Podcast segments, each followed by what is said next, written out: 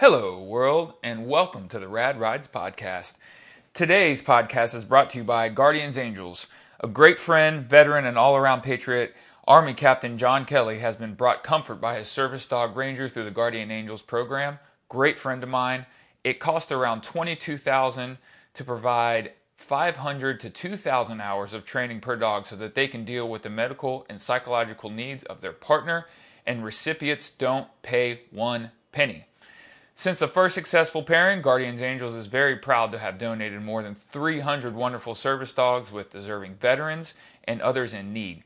Guardians Angels trains for a variety of conditions from mitigation of post-traumatic stress disorder and or traumatic brain injury symptoms to seizures or insulin alerting to mobility issues and more.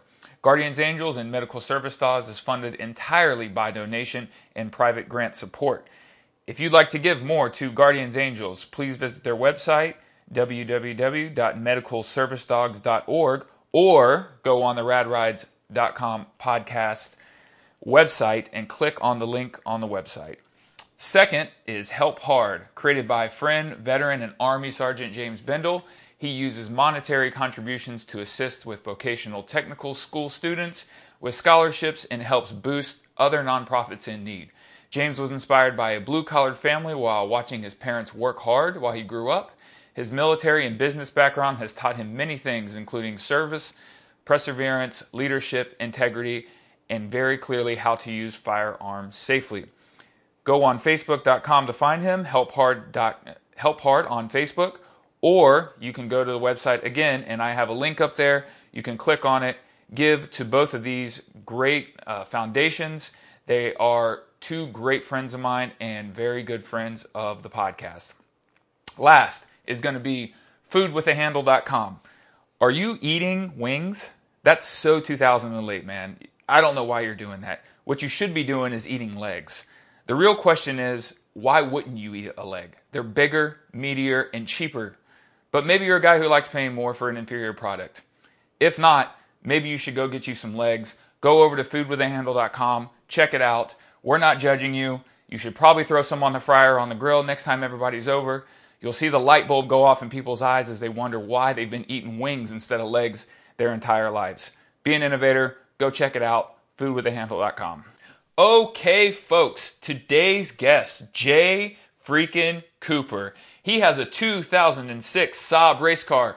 Saab race car? What's that you say? Yes, that's correct. A Saab race car. Apparently they're big over in Sweden. Didn't know they were huge over here in America, but apparently they are. What he does is race for R Banks Racing Team and the Champ Car Series.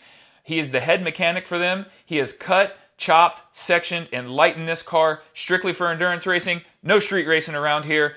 Uh, just know that he has raced in an eight hour race as I am editing this at Pittsburgh International Race Complex. The car took third place. Their team is one of the most winning teams in Champ Car. They take on some of the biggest names and biggest brands in the industry. We talked a lot about racing, aerodynamics, tick, tricks, tips, how a mechanic becomes a racer, how a business owner becomes a mechanic and a racer, and what it takes to be in endurance racing. He shared some great stories with me. We walked around the entire car, looked at some really weird stuff on it. We talked about him being a business owner, him being a family man. We talked about his current cars. We talked about future cars that he wants to build. So if you get on radridespodcast.com as you're listening to this, you can see the pictures that I took and you can see exactly how we featured everything and you can see exactly what we're talking about. So welcome to the podcast, Jay Cooper.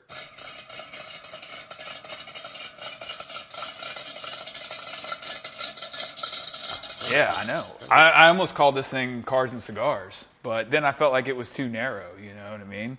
So instead, I called it the uh, Rad Rides Podcast, which is it. So, and we're live now, which Rad is Ride's good. fantastic. Yeah, Rad Rides. So here with Jay Cooper and his uh, beautiful uh, Saab race car, which is kind of weird, uh, really gorgeous. Uh, it's definitely made to race.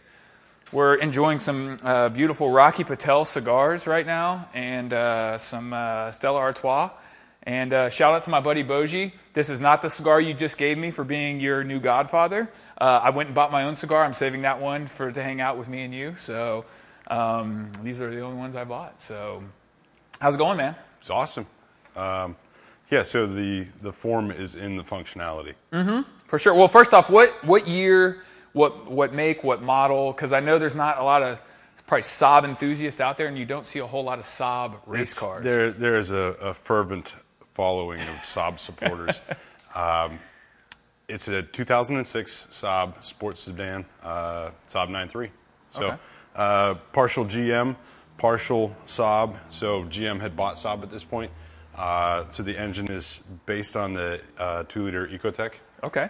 and Saab, being uh, primarily defense contract company, had like they build jets and fighter planes. I remember So, all the commercials. They were all had like fighter planes with born from everything. jets, right? Yeah, born exactly. from jets. So um, Saab wanted to do their thing the Saab way. Their engineering department said that the GM electronics weren't sophisticated enough. So this runs uh, Saab computer computer control. Uh, they're traditionally turbocharged. Um, so So Saab ran its own deal and just kind of partnered with GM Well- through the whole deal.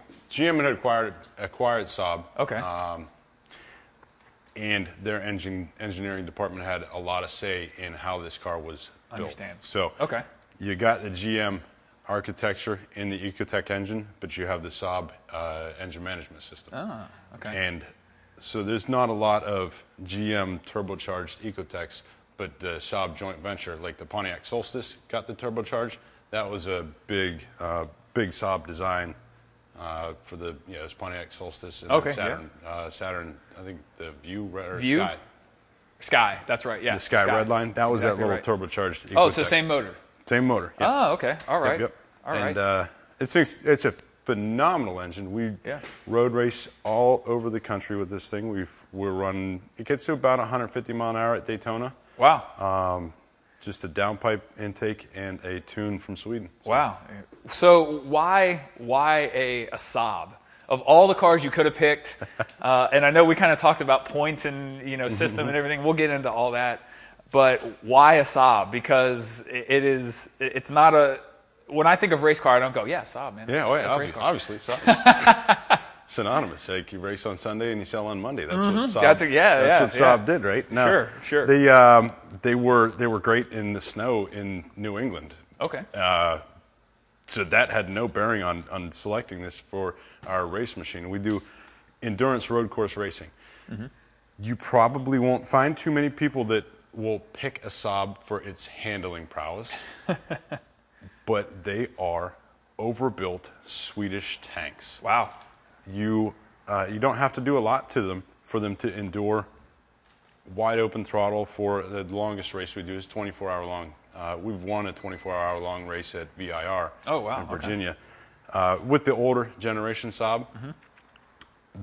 But the cars just are brutally overbuilt, uh, except for the transmissions. They can be a bit of the weak link, but you just don't need to uh, like bang shift for 24 hours. Sure.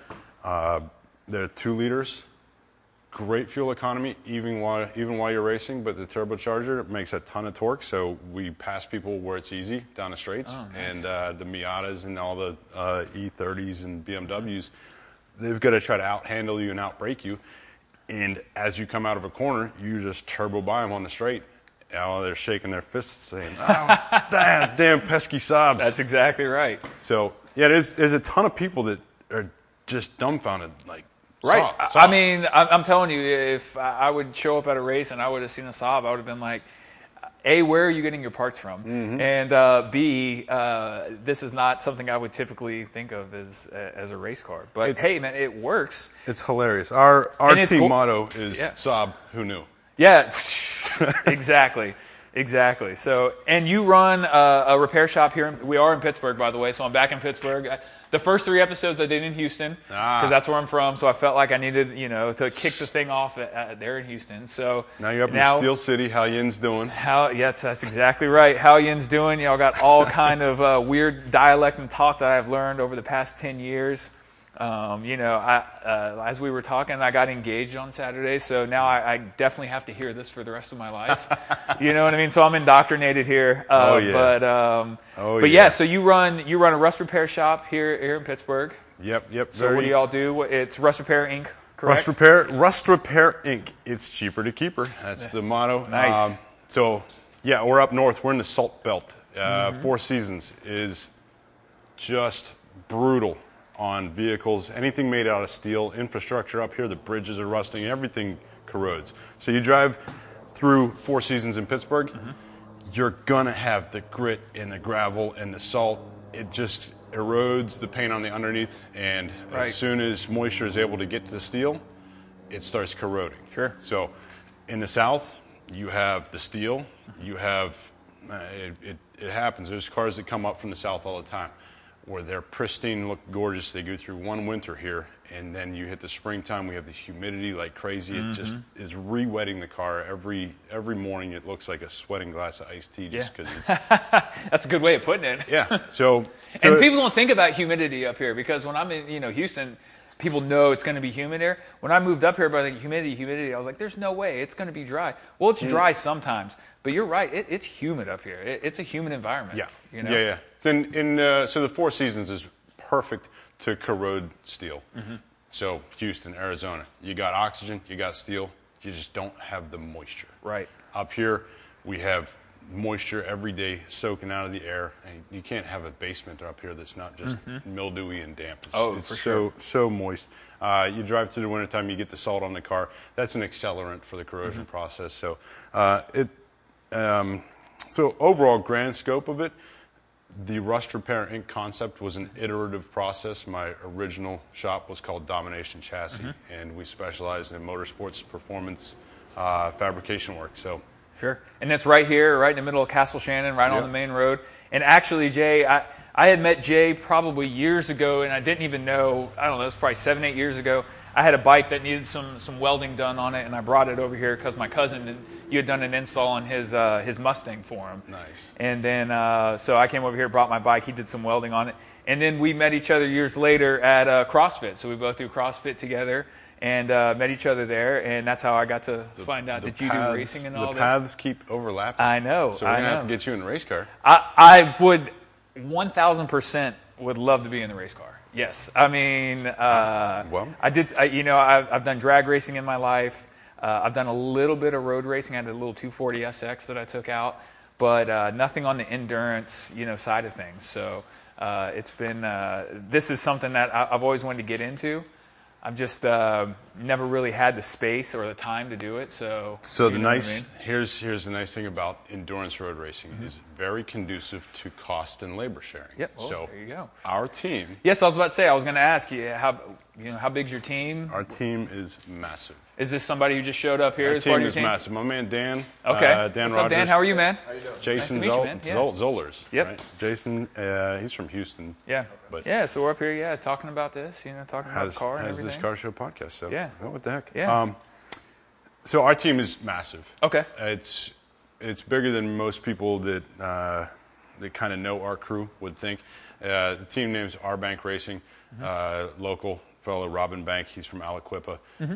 Grew up kart racing. Uh, ended up in USAC Silver Crown Series racing against uh, former and current NASCAR drivers. Oh, uh, wow. He raced. Um, he raced against Tony Stewart in USAC Silver Crown. Oh, Crown. okay. So uh, he, I, I think that's about the high water mark for his pro racing career, and just loved racing and found the endurance road racing series as a great avenue to continue managing a race team and driving, and uh, so that's that's, That's where cool. the idea came from.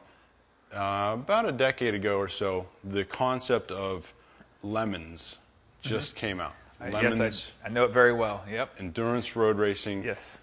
is so road racing is very prohibitive to get involved with. It's Mm-hmm. it's a uppity group of, of staunch road racer gentlemen racers Yes. that you can't just show up with a car and get on track. Right. Lemon said, "Why not?"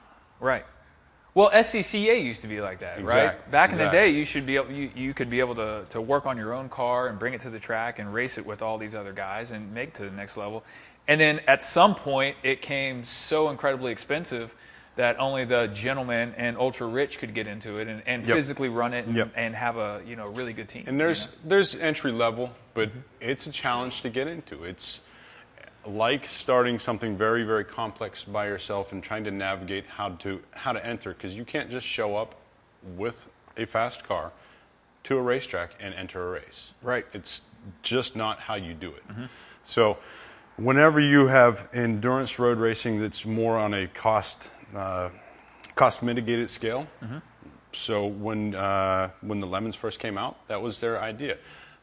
Was we do not want anybody to build a thoroughbred race car. We want you to come out and have a fun time at the race. And if if you built something that's within our, I think it was a five hundred dollar. Yeah, it was like 500 bucks. I think that was with the car invo- included Yeah. too, correct? So, so they had what was called the People's Curse, where if somebody brought a real race car to that race, Mm-hmm. they would destroy it with an ex- excavator. Oh, jeez. So, they were not trying to have a race. Mm-hmm. Spin-off series from that was the Chump Car series. So Right. they take, took the moniker of keeping it fun and slapsticky, but a lot of people actually did want to race. Mm-hmm. Chump Car started having actual races and tried to, uh, tried a point system to try to make sure that the cars didn't become too too expensive. Sure. And they've since shed the name Chump Car because it's a little slapsticky. Yeah, And, it's- and now it's Champ Car Racing, and it's legitimate road racing, endurance. Uh, at some of the best tracks all over over the country, and I kind of sound like I'm selling the series. No, not at all. Hey, man, it's just. It's, hey, man, this is the. be- Look, here's the thing. I, I started this podcast because I wanted to talk to real guys who are doing, you know, real work on their cars and doing real racing and, and real, you know, street car uh, Yeah. hot rodding. Because uh, the problem was is what I found, especially I'm sure you guys watch TV, you watch the car shows. It's either quarter million, half a million, million dollar builds. Uh, you know, and I was kind of tired of seeing them because when you go to the racetrack or you go to a local cruise in, it's not that. You know what I mean? It's the cars that are anywhere from five thousand dollars to like forty thousand dollars, and these guys have built it themselves, and they got real skills. But no one's going to highlight them, right? They're going to highlight the guys who have all the big money. So, I did this to show everybody else, you know, out there that's doing this on a regular basis, the regular guys, that hey, man, we're feel the pain with the rest of us. We're all doing this, in, you know, together. So, and that's really why I started it. And uh, but uh, you know, your series and everything like that has uh, has been real good. Well, as my Pitt, neighbors. yeah, yeah, yeah. Pittsburgh. Everybody yells at each Yeah, other in Pittsburgh, yeah, by the way. So if you guys don't, have you guys have never been here, people just walk by and yell at you. So Well, that's and I went to school in Ohio in Okay. Sidebar. If you were walking down the street, you can tell who's from the city and who's not because if a car beeps as you're walking down the sidewalk, sure. All the city guys fly the middle finger while the Yeah. country boys are waving. Because you just hear a car horn, you don't know who it is. Yeah, exactly, The country yeah. boys say, "Oh, it must be a friend." Right. Yeah. It, yeah. And it's totally different from Pittsburgh to Philly too. You know. Oh, I mean, it's completely Oh, different. In Philly, they pull a gun out. That's exactly. Well, exactly. we just flip you off. Right. tell Yeah. Exactly. Yeah. It, they flip you off as, as a term of endearment around here. You know. Oh, so- oh yeah. Uh, it's fantastic. So yeah, no, full- yeah, so- so the full, series you're full in, yeah. scope. The Okay. series is the Champ Car Endurance Road Race series. The the main man is uh, Robin Bank. Mm-hmm. Our bank racing is our crew. Um, we do have uh, a couple of the older generation Saabs Okay. in the stable. We have uh, another. So to to answer the question, how big our team is, I think we have about 65 people on the team. Mm-hmm. Oh wow. Okay. So it's a larger scale than Sure. than you would actually see from any single angle. Mm-hmm. Um, I'm a component of the team as a business owner and technically skilled. What I bring to the table is a shop and a prep area to build the race car. We have Makes sense. we have a fellow that uh, was from Wyoming who was in the oil and gas industry Okay. he's not uh, not technical hands on smart guy has uh, has resources to go Mm-hmm. racing so he uh, he and Rob linked up and he's one of the guys that we call a funded driver so Sure. we need parts we need entry fee uh, we've got a, a lawyer in upstate New York that was on the team for a while we've got uh, one of our guys is in uh, in Manhattan we've got a uh, one of them's a Texas Ranger actually Oh, wow. John Smith he's down down in Texas Like a Texas Ranger, like a law officer, Texas Ranger, like Yeah. a Texas Ranger, Yeah. like baseball player. No, no, no, law officer. Officer. There you go. Okay. Yeah. Perfect. Good. hey, it could could be a ball, but uh, right. so we're we're dispersed all over the place, and the uh, the technical aspect of it are in pockets. So a group is from Chicago, and they are Honda whiz experts. Oh, wow. So what they prep for the R Bank Racing team is a uh, I think it's a 90 Honda CRX. So Okay, yeah, that's the one I saw in the pictures. Okay, yeah, we run good. a uh, 1.8 VTEC swap on that, and Oh, it's got a bunch of aerodynamics and suspension because that car you can do a lot more modifications to. Yep. Um, the car is an absolute rocket, Mm-hmm. and it's a little less forgiving to drive because we've we've put um a lot more firm spring on it, so Okay. it holds corners to a lot higher G, and as soon as the front or rear decides that it's not going to hold traction anymore, the car It's gone. Yeah. It's like an F1 car. Yeah. Yeah. As soon as they go, they go. Yeah, yeah, Yeah. yeah, So you really got to be on the wheel in that car. The Saab is like a luxury car because it is. It's a bit. It's a four door. It's a four door car. Yeah. I mean, it's nice. Mm-hmm. It's a it's, It's a nice. sedan. We've got uh, we've got some very upgraded springs in it, but Yep. it still rides like a luxury car. It's an absolute sweetheart drive Yeah. when everything's working. And we always start the race with the nicest driving car. And after the first stint, Mm-hmm. the first driver may have boiled the brake fluid, and you can't stop Right. because a stopped car is so easy to pass. Mm-hmm. So our last race at Indy, we had uh, one of our brake calipers, the piston wasn't retracting, so it was dragging the okay. brake. What ended up happening was you would have either pad fade because the surface temp would overheat and you'd hit the brakes and it wouldn't slow down, Mm-hmm. or you would have fluid fade, which means whenever the fluid starts boiling, you have compress anymore. a Mm-hmm. ton of pedal travel, and then the brakes kind of work a little bit. So you're coming down the front stretch at Indy, and I think we're getting up to about a buck thirty there before turn one. Nice. Turn Nice. one, So you're puckered a little bit, is what you're telling me. turn one is a ninety degree right hander Oh. that, that you're rowing down from fifth to about 3rd mm-hmm. and when you hit the brakes, You hope it's there. it sometimes is not.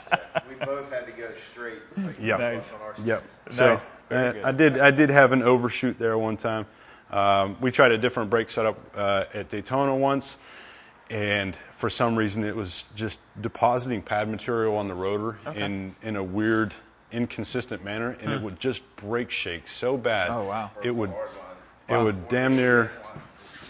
It. Yeah, it almost yeah, it almost take the steering wheel out of your hands. So you just had to try to light brake it. But Daytona is our we run the Rolex 24 circuit at Daytona. Okay. Coming off of the Bakement. yeah, coming Yep. off the NASCAR track down into turn one there, that's a big slowdown point. Yeah. Yeah, we we touched touched 150 there, and uh, we had made it. That's a 14 hour long race. We made it into the night, and uh, I was driving at that one. Hit the brakes at my brake marker on uh, you know right past the tri oval point start finish at Daytona. Hit the brakes, boom, pedal drops to the floor.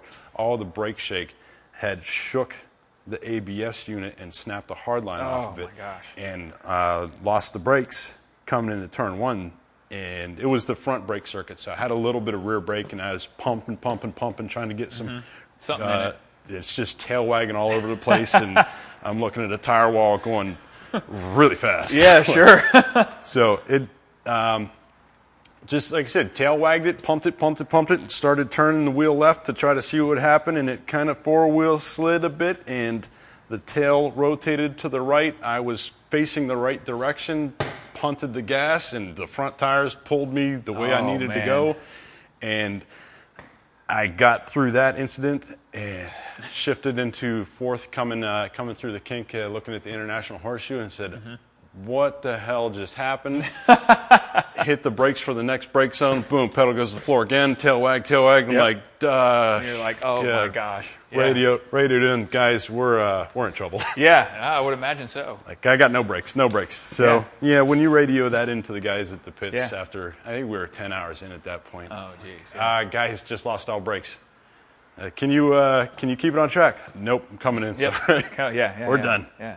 So So, so we'll start at the front of the car here. I mean, we you, you talked a little bit about the motor here. Uh, you tell me you, you had upgraded the ECU a little bit. Mm-hmm. So, what do you got? I mean, There's so much to talk about this car. We could be here for hours. but uh, first off, uh, the the black tape on the front, you said Yeah. is free. There's no points that go along with that. So uh, and it's taped up very very nicely with a nice intake and a little intercooler down there. Oh yeah. So, oh yeah. So um, if you uh, look at any aspect of this car, it has development that may go undetected because Okay. it just looks a little used and abused. Sure. But almost everything on this car is thoughtful with purpose. Mm-hmm.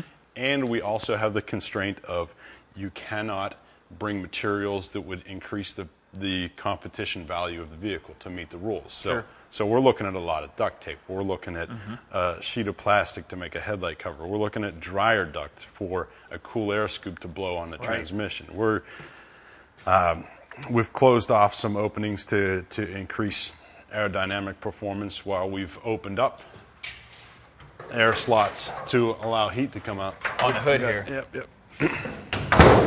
so we don't run radiator fans because nothing gets a free ride. If you're racing, weight is the enemy. Mm-hmm. Weight's so the enemy, yeah. If you uh, if you look at how flimsy the hood is, we've gutted the underside of the hood. We've gutted the underside of everything. Well, we were going through, we were opening up the doors and everything, and the doors are completely gutted. They're flimsy as hell. The rear end is removable. The trunk lid, it's completely. I mean, everything on this car has has been built for weight reduction. Uh, there's not one thing on here that doesn't need to be on here at this point it to go is- fast It and has stop fast. I guess.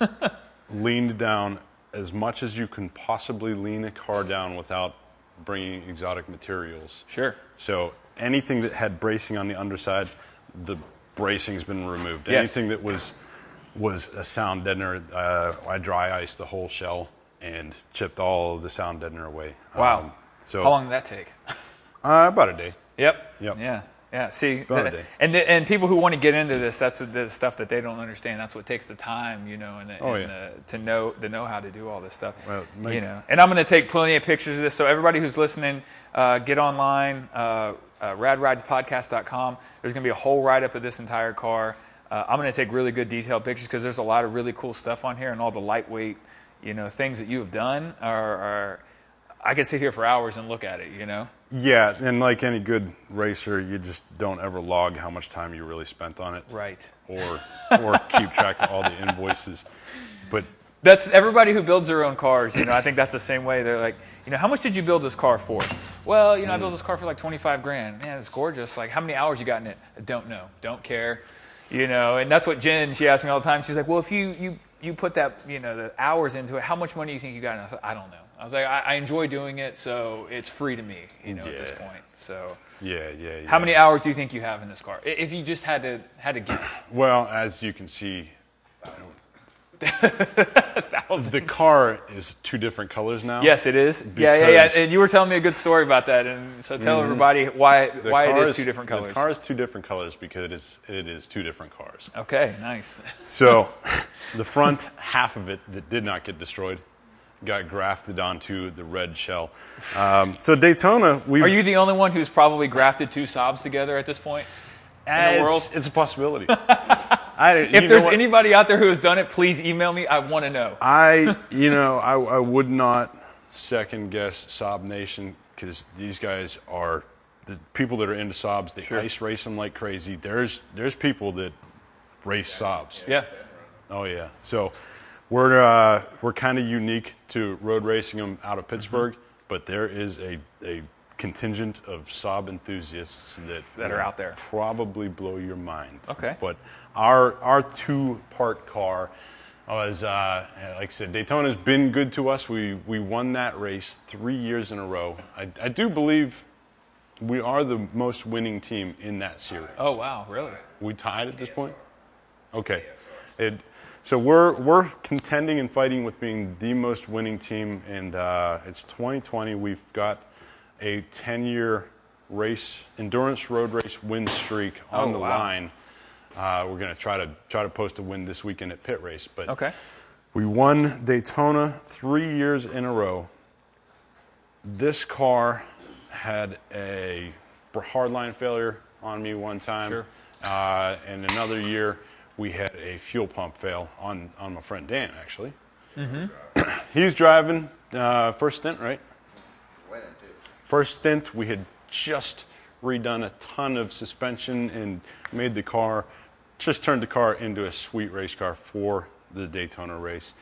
Um, probably the fastest car on track at that point. So Dan is in the lead of uh, the first two hour stint in a 14 hour long race, driving ultra conservative from a uh, yellow flag restart he hits the gas. Where uh, and a Lexus SC300 was uh, was on pace with us. Is that gonna blow Boy, everything out? yeah, yeah, I can shut that off real quick. yeah. There you go. Yeah, Hank, you'll be all right. This is what happens. This is what happens when uh, you're in a, a real shop. You know what I mean with cars, and uh, you you know. That's why everybody knows you're, a- you're a real mechanic. You can do real stuff around here. We're not just BSing everyone. Yeah. this, is a, this is a real shop. This is a real shop. Welcome have- to it. You know what I mean? We're, we we, are don't- building this car in 45 minutes, folks. We don't have Bluetooth You know what I mean? We got to get this done for SEMA in, in three days. Let's do this. You know. Ah. so, yeah, yeah, yeah. Well, so so anyway, so the, the the fuel pump failed. so he's Yep. leading the race. At the beginning of this race, I think they put uh, something like hundred and s- how many cars they put on track at, at Daytona. So uh, there's it's over 100. I think there's like 120 cars on track. Wow, It's that's an a lot of cars. Incredible amount of people come to this race, and it's a 14-hour race with two-hour driver stint limits. So you have so many people coming Oh, yeah. to this race, trying to win this race. We're in the lead, and there's so many incidents in the first stint. It just happens that cars connect. So at the at the restart, did you make a full lap round? On the restart? Yeah. Yeah. So we're so a bunch of people. we're coming. Uh, the tail end. That's when. coming down past past start finish, turn left into the infield off of the off the NASCAR track, and our fuel pickup pump decided that it's not Didn't gonna, wanna work It's not going to work anymore. So he's leading the charge of an angry mob of all kind of cars that are all trying to leapfrog each other because it's a race. Sure. And once this car stumbled and nose nose dove or nose dived, Nose dived, dove. um, there's matter. A, there's a lot of expensive equipment on track. You don't want to collect anybody else. So Dan's looking in the mirror, and here goes the Lexus past him, and then here goes a BMW to the right, and then two Miatas just fan Everybody's around. just splitting off. So everything just starts fanning around Dan as he's rolling down, um, rolling down. Uh, I think the portion of the track is coming to the infield kink Okay. and and he's losing mile an hour watching cars fan to the left and right and, and can't find a gap to take it all the way to the grass. Well, uh, finally, as it's about to roll to a stop, he gets enough to get over to the left edge of the track. And uh, this incident is almost identical to I think it's Memo Gidley had a uh, had Same position in he was he was driving a Ferrari and a uh, Daytona prototype, I believe it Oh, was, wow. or an LMP car. Ran up the backside of him because he couldn't he didn't get off track. at. Couldn't that get off point as track well. quick enough, sure. But almost identical position on track, and we're dead and dead on the side. And unfortunately, the flag stand just doesn't have line of sight to where Dan's at. Mm-hmm. so, as uh, as the rest of the race field is coming around the first horseshoe, looking Mm-hmm. at the kink, um, there was a train of I believe it was a uh, E36 BMW leading a Miata with another Miata racing each other nose to tail, um, and I believe uh, coming up to our car parked on the side of the track, the BMW sees it, peels to the right. The second Miata then sees it. Oh shit! Jerks the Jerks wheel. it. Third Miata doesn't even have a chance Oh, Full throttle. full throttle, fourth gear, mid mid RPM range, fourth gear. So we're estimating about 90, 95 Mm-hmm. mile an hour, straight square into the back of back our of car. yeah, So the back of the silver car because this is silver the, car. This is the maroon car. yeah, this, the silver car, um, the rear. The rear bumper of the silver car ended up where the rear seat would have been. Oh, jeez. it it was a incredible impact. Yeah. Probably one of one of the hardest impacts that our series has seen too. So Okay, wow. um, huge testament to the series safety Right. safety gear requirements. Because you do have a full cage. It's a full cage car. hundred percent. Yeah, it, everything's Full- inspected before you go out there. I mean, it is. Yeah, the yep. tech the tech is serious. They take safety very seriously. We run a full containment race seat. We run a very well built full roll cage Mm-hmm. with NASCAR style triple door bars. You have to run a Hans device. You're five pointed in. Your uh, onboard fire suppression system is uh, one handle pull away. Yep. We're talking uh, full level of safety that that would blow any '90s era, even NASCAR safety Out of the away. water. Yeah. So, yeah, these are these are as safe as you're going to get road racing, and it's it's not a safe sport. I mean, Right. Yeah. I mean, and that's you know what a lot of people are like. Oh, I'm going to go out and go you know road race and this. And it's like no, it's it's a pretty brutal thing out there. it can get You know? it can get dicey, and fortunately, it's gotten to the point now where I do do believe that the most dangerous part is actually traveling to the track. Really. They're they've gotten these cars very very safe Right. at this point. Well, and that's all series, right? From F1 down to NASCAR and you know IndyCar and all that. I mean, you see horrendous crashes now. That one at Indy 500 this year was awful. There towards the end of the race, and you know, dude walked away. You know, Yeah, which is yeah. Ryan Newman last year. Ryan. Yeah, yeah, Ryan Newman in Daytona. That's right. You know, flipping his car around and. Yeah. I mean, that, that's scary, but you're right. I mean, you know, 10, 15 years ago, you probably not walking away from that at this point. Yeah. You know? Yeah, So- yeah. There's um, racing is such a function is the form kind of mentality with the car. The safety is uh, is a huge aspect of it as well. So there's a lot of things that you'll see inside a real race car that get emulated in the car show Right. world, and it just is so repulsive to Yes. go to a car show and see the emulation of real race safety technology Mm-hmm. executed On a street car. Yeah. terribly. Absolute. What, what, would you say is probably the worst? The, Horrendous. the Bolton roll, roll bars, I or absolutely hate seeing a roll cage in a Uh-huh. street car. Okay. These pipes have no business being near a head that doesn't have a helmet on it. Okay. Imagine a 30 mile an hour, just a bump. Sure, bump. 30 mile an hour is nothing. Yeah. Okay, imagine getting bumped in 30 mile an hour on the street. You're not wearing a helmet. You're just wearing a three-point belt. You slide to the side and you smack your head on a roll cage. Yep. Concussion, immediate.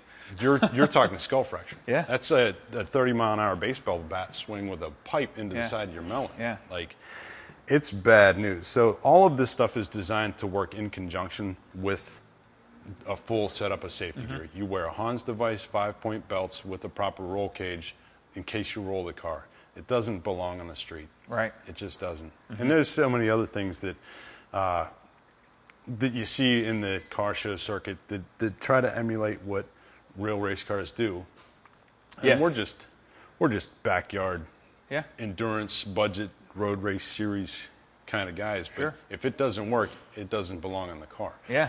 So uh, it's it's something that uh, what did I say? I lost my train of thought. Ah, there. it, it, it's it's good. No, I mean, uh, Just bagging on bagging on car shows. so- yeah, bagging on all, all bagging on all the guys out there running uh, roll cages in their Subarus Yeah. and trying to street race everybody. You know what I mean? Oh. You know, if you're listening to this right now, don't do it. failed failed attempts at performance gains. That's right. That's exactly right. Yeah, it's So, got to it's got to be real. So Fernando Yeah. Alonso, um, McLaren F1 Yes. driver, When they well, unveiled a, a new chassis design for Mm-hmm. for the Formula One year, maybe it's like 2016, something something in that era. Sure. Fernando Alonso is there. They pull the pull the silk sheet off the car Mm-hmm. and say, "Oh, Fernando, what do you think? It's beautiful. It's gorgeous." He says, "It will be beautiful when it's fast." Right. So if you can look at the unveiling of McLaren's Formula One car and say the form follows the function, Function. Sure. then uh, sure. I think we can all take inspiration Yeah. from that. So, uh, so on the engine here, because we're looking under the hood right now. So you got this nice big scoop, bringing in plenty of fresh air. I see only, uh, you know, a cold air intake maybe on this. Yep. Um, a couple of pipes to keep everything nice and cool and, and tidy. Um, you know, it's very functional. There's pro- obviously no AC in this thing, no heat. I mean, it's bare bones. Add simplicity, Yep. add lightness, Sure. That's that's a huge part of making things endure the rigors of, of being beaten on for mm-hmm. hours. You're talking wide open throttle, threshold braking, cornering to the point where the tires are, are peeling into rubber balls of snot. to make that last, you've you can't have complexity unnecessarily. Right. So, and and the lightness is a, a tricky part of it because you walk a line. Like, how light do you want to make things? We don't run rad fans. That's bit us because Yeah. the driver got a penalty one time and, and failed to switch the engine off. Ugh. So this car is force-fed air. If you're not moving, it doesn't cool itself. It's, yeah, just like a drag car, right? Exactly. So, uh, yeah, that, that can be problematic. Um, but overall, we, uh, we just try to remind all the drivers that aren't familiar with this car uh, on the radio what's going on, what, what you're supposed to do. And as a new car or a new driver gets in the car, we take them through a familiarization. Uh, you know, here's this switch is for Sure. the starter, that switch that for the stuff. cool suit. So uh, try to make sure they're well acclimated because there's a lot of things that you're going to want to try to do without thinking about it. Mm-hmm. So what about the brake and suspension setup? Because we were looking at it up on the lift here. Yep. Uh, a little bit earlier, and again, so so uh, I guess before that, how does the kind of the point system work? uh, like you were saying, you know, you start out with a base car, and you can only have so many points to do so many so many things with it. Yep, the series gives you an assigned value for the vehicle. Our car happens to be, I believe, a 475 point car. If you exceed 500 points, you start racking up penalty laps very, very quickly, and they are really hard to overcome, even if you make your car slightly faster. Sure. It's really so it would be hard. like uh, at the end of the race, they say, okay, you completed, you know, 460 laps. Okay, you got a five lap penalty because you're X amount of points over. You know, if the next guy next to you did, you know, the same amount of laps, then you're Yeah. and it's, you're it's- SOL at that point, right? It's it's timed and scored live. So at the beginning of a race, when the green flag drops, you can look at the look at the running order. So in first place car will be on the lead lap. If you had penalty laps, you'll start five laps down. So Oh, you'll okay. start in the whole five. I understand. So you'll have to pass the lead So car you know, yeah. five times Okay. which is really hard to do. Yes. So you're you're very very penalized if you go over the point limit. Uh, this car, they know that the turbo power is a huge advantage. So it's got a pretty steep base point. Our Honda comes with a very very anemic uh, single 1.8, cam engine. So they know it's underpowered. Um, so they give it a lot more point margin to work with. Mm-hmm. The if, if you look up champcar.org, uh, the whole the whole list of cars that are applicable are listed out with their uh, with their starting points Okay. and modifications, uh, so forth are already prescribed points. So if you want to put a header on your car, that's uh, approximately a 10 point upgrade. If you want to put coilovers on your car, it's approximately 10 points per corner. if Oh, wow. you're going to do a splitter, Per corner, 10 points per corner. yeah, Oh, so wow. you, okay. Mm-hmm. you better have some some uh, room under the cap. You can swap engines, and I think they require like a 50 point four year engine swap. Mm. Um, there's some some valuations based on uh, estimated horsepower coming out and uh, horsepower going in, so they may juice you a little more if you're going to be putting a 300 horsepower engine Sure. in a car. So. Uh, overall, they've got a pretty great handle on what makes cars fast, what's relevant, where's a good starting point, and how much room does it need to be to be competitive. Yep. So at Indy, our last race, we were running nose to tail with a Porsche 944 Oh, wow. and an E30 BMW. So a Saab, a Porsche, a BMW. Um, there's there's so many platforms that end up Competitive, yeah. so competitive. Yeah. Uh, And you got to be when you're when you're doing these. You got to be really. You got to have a lot of ingenuity when you're you're building this because you can't. You don't want to add points like you said. We, we were talking about your springs and everything earlier. You gotta you gotta find different ways around the rules so you're not getting those points right. Yep, yep. You can't just buy all the best parts. Mm-hmm. So that has uh, it's been really conducive, turning it into a, a series of garage builders, almost like the the beginning of Formula One, where Lotus and Sure. and Chapman started in garages with ideas, Mm-hmm. and and they went and combated Ferrari with the the brilliant idea of putting a wing on a car. Yeah. So Ferrari had always thought a big engine makes a fast car. And along came, uh, I believe it was Chapman and Lotus from from England, and they made fun of them. They called them the garage teams.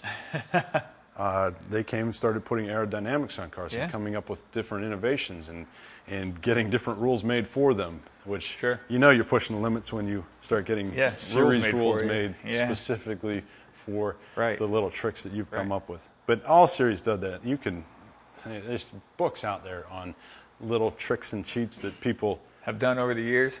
Have found soft spots in the rules. Sure. So it's Yeah, pretty, but uh, pretty y- interesting. Yeah, and so, like you said, you know, if you want to run coils, so you don't run coils on this at all. Nope, can't which run- is going to surprise a lot of people. You know, all the all the tuners out there on the street. Like, Why don't you run coils? You know. So what do you what do you end up running on this? Yeah, can't run coilovers. The springs have to be the outside diameter that they came from the factory, or you incur points. Okay. So we looked up a GM Circle Track catalog Mm-hmm. because Circle Track cars have spring rates available in almost every single infinite pound amounts. Mm-hmm. rate that you want with heights that you could possibly want. So we picked, uh, picked I believe it's uh, about a 600 pound spring for the front. Um, nice thing is it's the right outside diameter. The caveat is they aren't formed with the correct pigtail for a Saab Saab strut. hat at the top. yeah, Yeah. for the for the strut tower. So Yeah. um, you just break out the rosebud tip on the torch and fire it up, beat it around the uh, the horn on a uh, on an anvil for a little bit until the diameter seems to fit just about right, and Make I- it fit. I think a lot of people would would recommend against garage heating your springs and reforming them. you know, we've we've had them in I think I've heard that quite a few times, but hey, man, if it works, it works. You know. We've, we've had them in place, and all this car does is race, and they have not cracked in about two, three years. Wow. So, Wow. so yeah, um, Yeah. And running on some Bilstein shocks, so you, you get penalized for running upgraded shops. shocks you can you can just you can interchange shocks as long as they're factory style replacements. Okay. So just got some good uh, good struts to go in there. Uh, found a way to get the spring rate where we wanted in there. Mm-hmm. We run the Saab Aero brakes because they're a little bit bigger than uh, the the originals that came on here, Mm-hmm. but they're still factory, so we didn't incur points there. Um, so the points we've taken are just for some aero mods. We've got the big splitter and uh, Right. Pretty obnoxious. Uh, Pretty obnoxious wing. that we're going to get to because my favorite part of that whole deal is that it's it's straight welded on there. it's not bolted on there, so it's not coming off anytime soon. Yep. But you don't run any wheel wells, which is great. Everything's kind of taped up so that you don't get water and uh, everything on your. Uh, Yep, yep. You No- know, so all no the plastic fender liners. plas- plastic fender liners are out. We have ram air cooling to the brakes, Oh, okay, man, I didn't even see that. All Yep. right, that's off the front there. ducted ram air cooling to the brakes, and then we slot the hell out of the fenders to let the It's air back slot, out yes. and uh, gill slit everything and louver punch it. And it's uh, it's a little blend of traditional hot rod, Mm-hmm.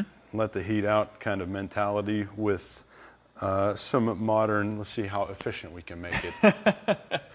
Yeah, for sure, man. so we've got some ducting, some driver cooling ducting. Yeah, so yeah, moving kind of, I gu- I guess the interior. If you want to light that back up, man, Oh, yeah, light it back up, sure. man. We're, you know, I need to light back up. By the way, we're doing it with a huge torch, which Another- is great. It's going to sound awesome, I'm sure, Another- on the uh, on the, the Another there. validation of are we in a real garage? Yes. Here's how you light your cigar.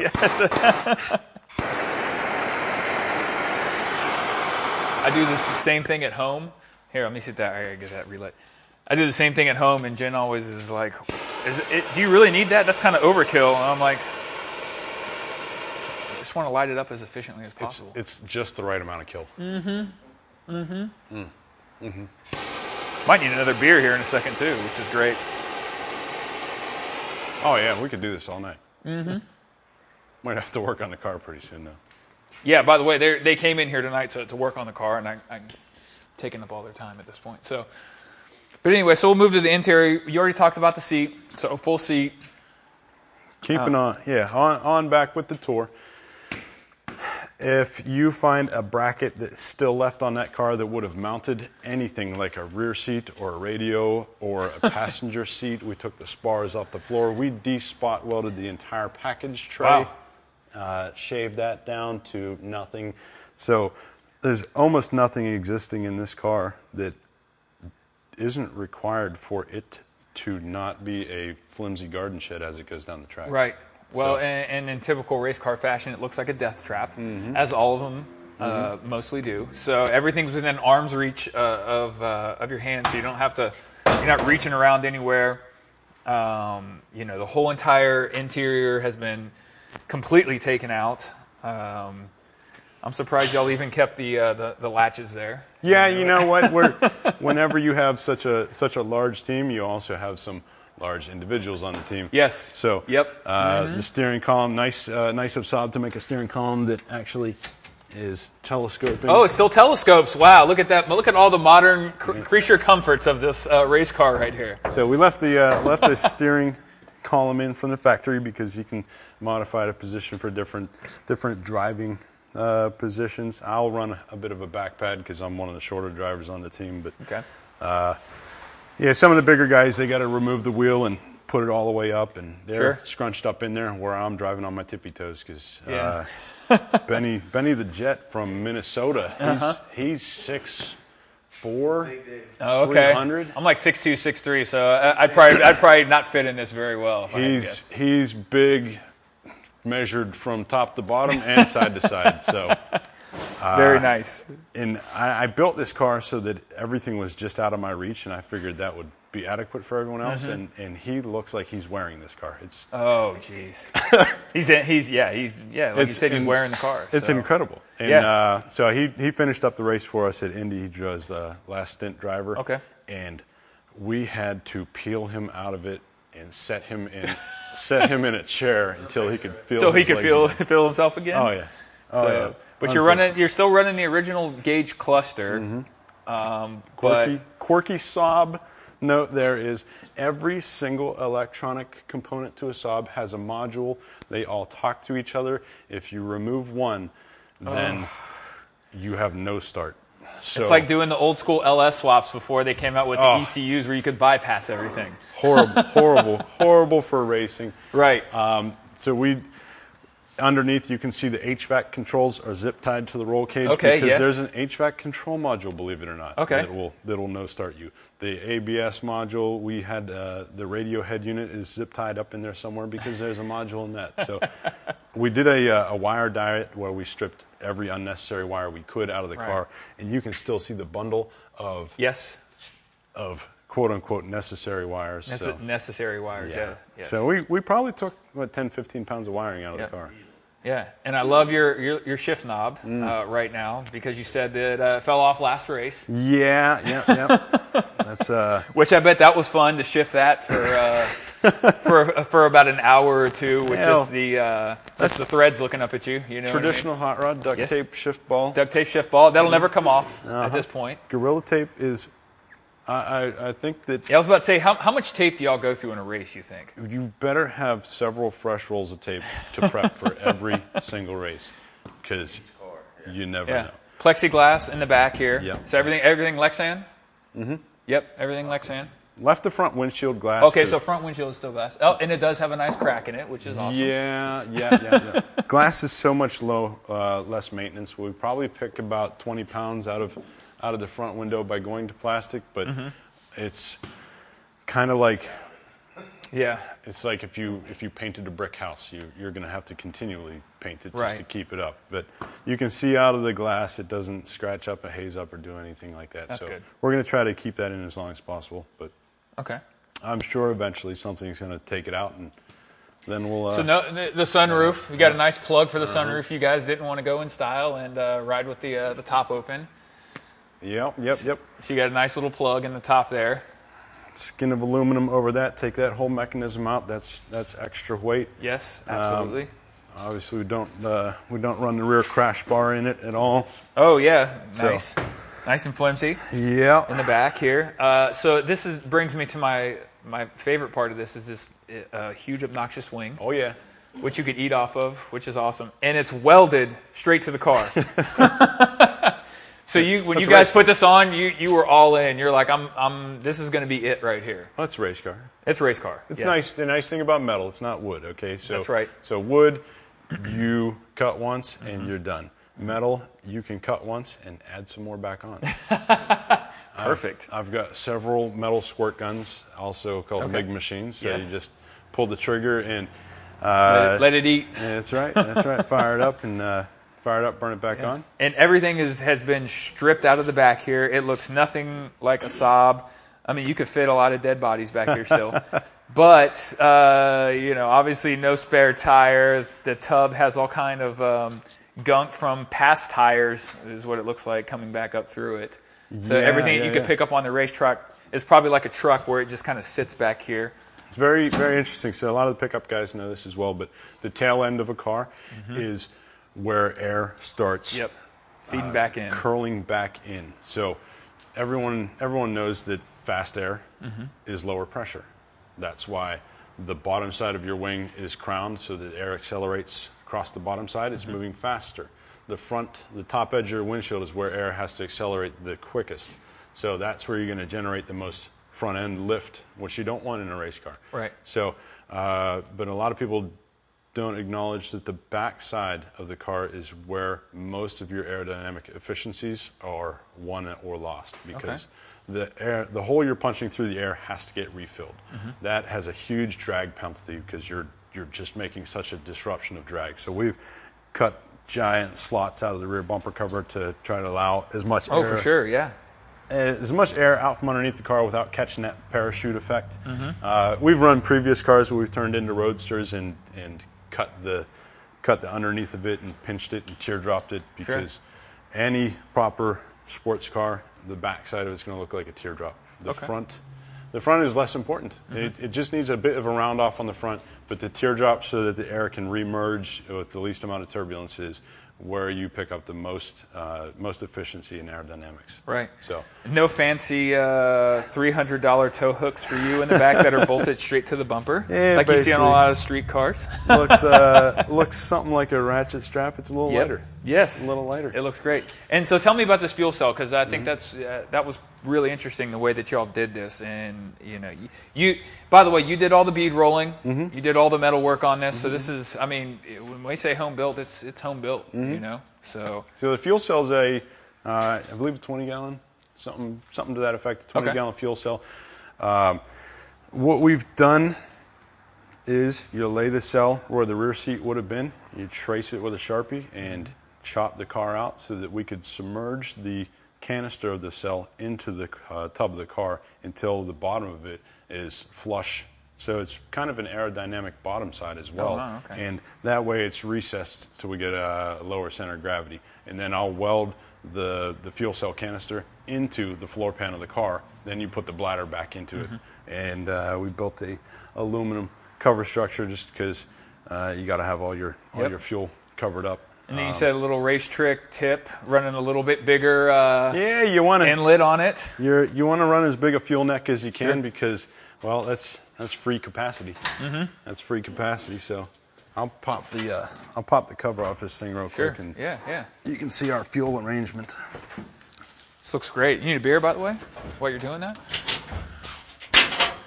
We'll get the Bud Lights because they're easier to open.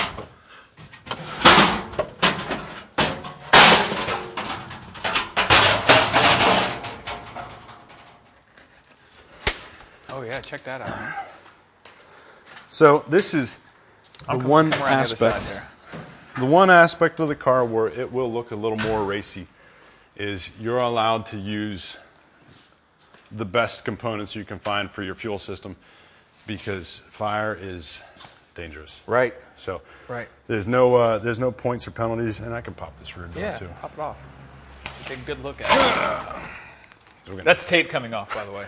Yeah, tape the rear door shut. don't need It's all in, about aerodynamics around here. You know? don't need in there once the race starts or your race is over. By the way, this thing has battle scars all over it, which I love. Race cars have their own story, right? I mean, that uh, when I uh, when I first started restoring cars and everything, I was like, oh, you got to make everything so pretty and so perfect and everything. And then the longer I uh, I built them and drove them, the more I really enjoyed the uh, the more I really enjoyed the fact that there's battle scars on these things, and, and they ha- all have stories that go with them, you know? So, Someone's hanging up. that's a race car.